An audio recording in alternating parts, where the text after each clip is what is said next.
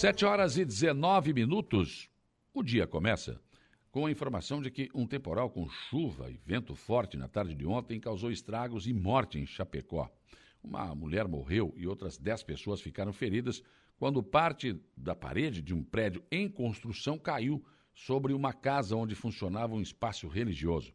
As pessoas estavam reunidas e essa situação acabou sendo uh, acontecendo, né? E os bombeiros foram ao local socorrer as vítimas. Segundo eles, as, as, as pessoas estavam ali reunidas e essa parede, devido ao vento, acabou caindo nessa construção que era ao lado. Então, outras situações foram verificadas lá em Chapecó devido a esse temporal na tarde de ontem.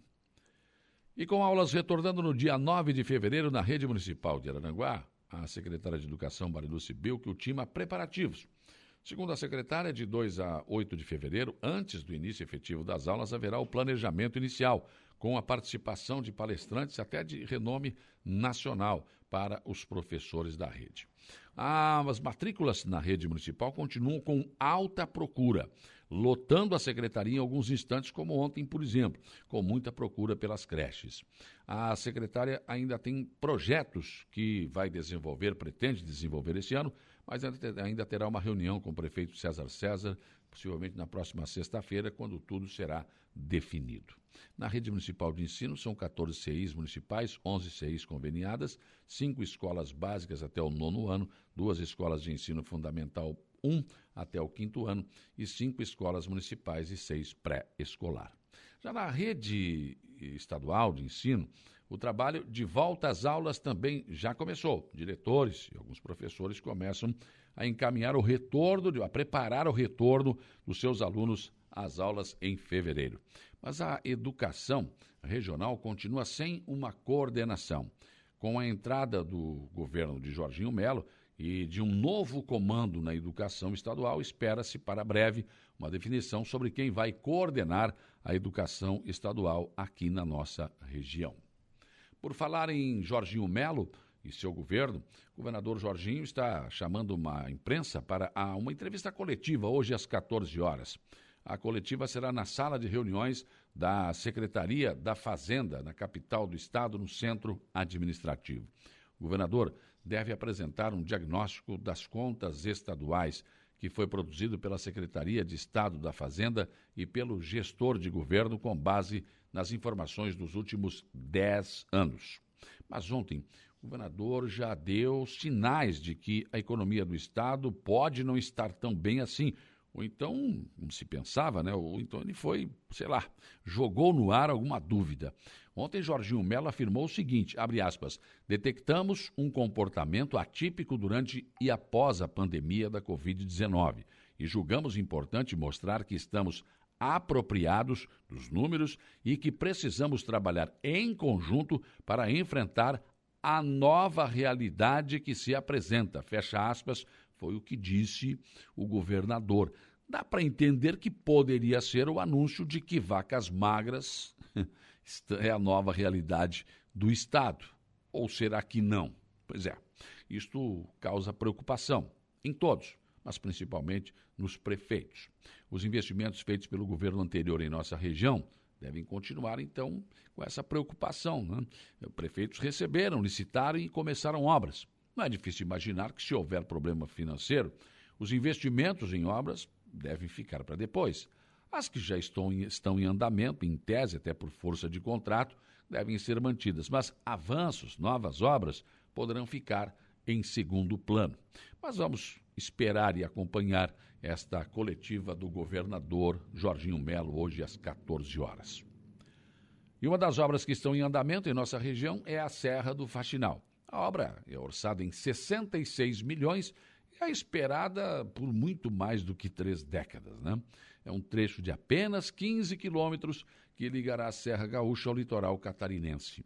Neste caso, o problema ainda ainda não é dinheiro, né?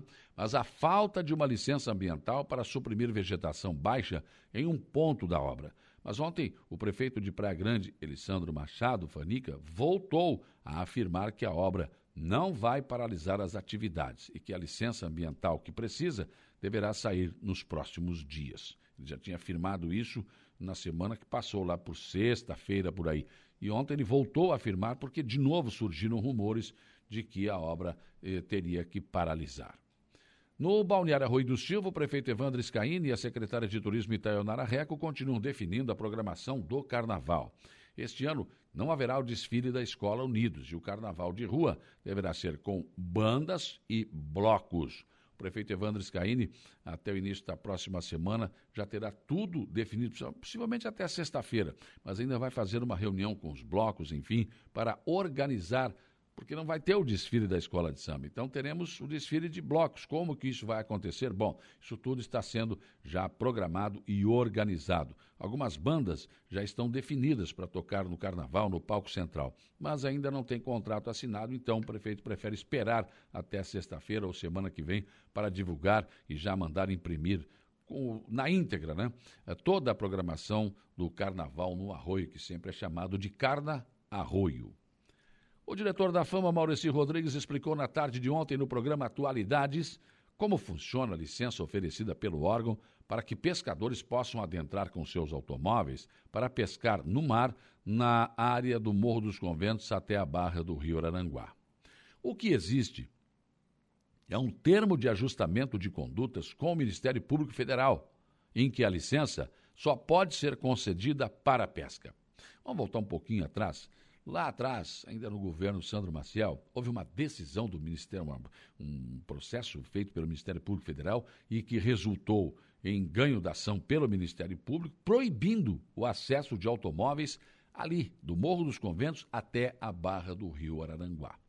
Aí então, começou essa discussão no atual governo, para tentar pelo menos né, um ajustamento de condutas, permitindo que pelo menos pescadores pudessem ir até lá foi o que ficou acordado. Então, o que existe é esse termo de ajustamento de condutas com o Ministério Público Federal, em que a licença só pode ser concedida para a pesca, não para o lazer. Na fama, o interessado apre apresenta sua carteira de pescador artesanal ou profissional e a fama cadastra o automóvel que terá acesso e que será usado pelo pescador, e só pode ser esse, né? Segundo o diretor da fama, com a autorização em mãos e com a carteira de pescador, é permitido o acesso à beira-mar apenas para pescar. A licença não é válida, por exemplo, para levar a família, o que caracterizaria lazer, o que aí está proibido devido a essa ação do Ministério Público Federal. Maurici disse ainda que a Polícia Militar recebeu denúncias de que a área estava sendo usada para lazer com as famílias, passando o dia inteiro, o que não é permitido. A polícia solicitou à Fama informações sobre o que era permitido na licença concedida e, a partir daí, teriam acontecido a fiscalização do final de semana, que foi reclamada aqui por alguns pescadores. O problema é que, se essa situação chegar aos ouvidos do Ministério Público Federal, até mesmo a licença atual, esse termo de ajustamento de condutas, pode ser suspenso. E aí, a emenda vai ficar pior do que o soneto porque se esse ajustamento de condutas for suspenso pelo Ministério Público Federal, pronto. Ninguém mais, nem com, nem sem carteira, nem com, nem sem licença, poderá pescar mais naquela hora. Então, é bom sentar, conversar e ajeitar, porque o que está ruim pode piorar. Pensem nisso enquanto lhes desejo um bom dia.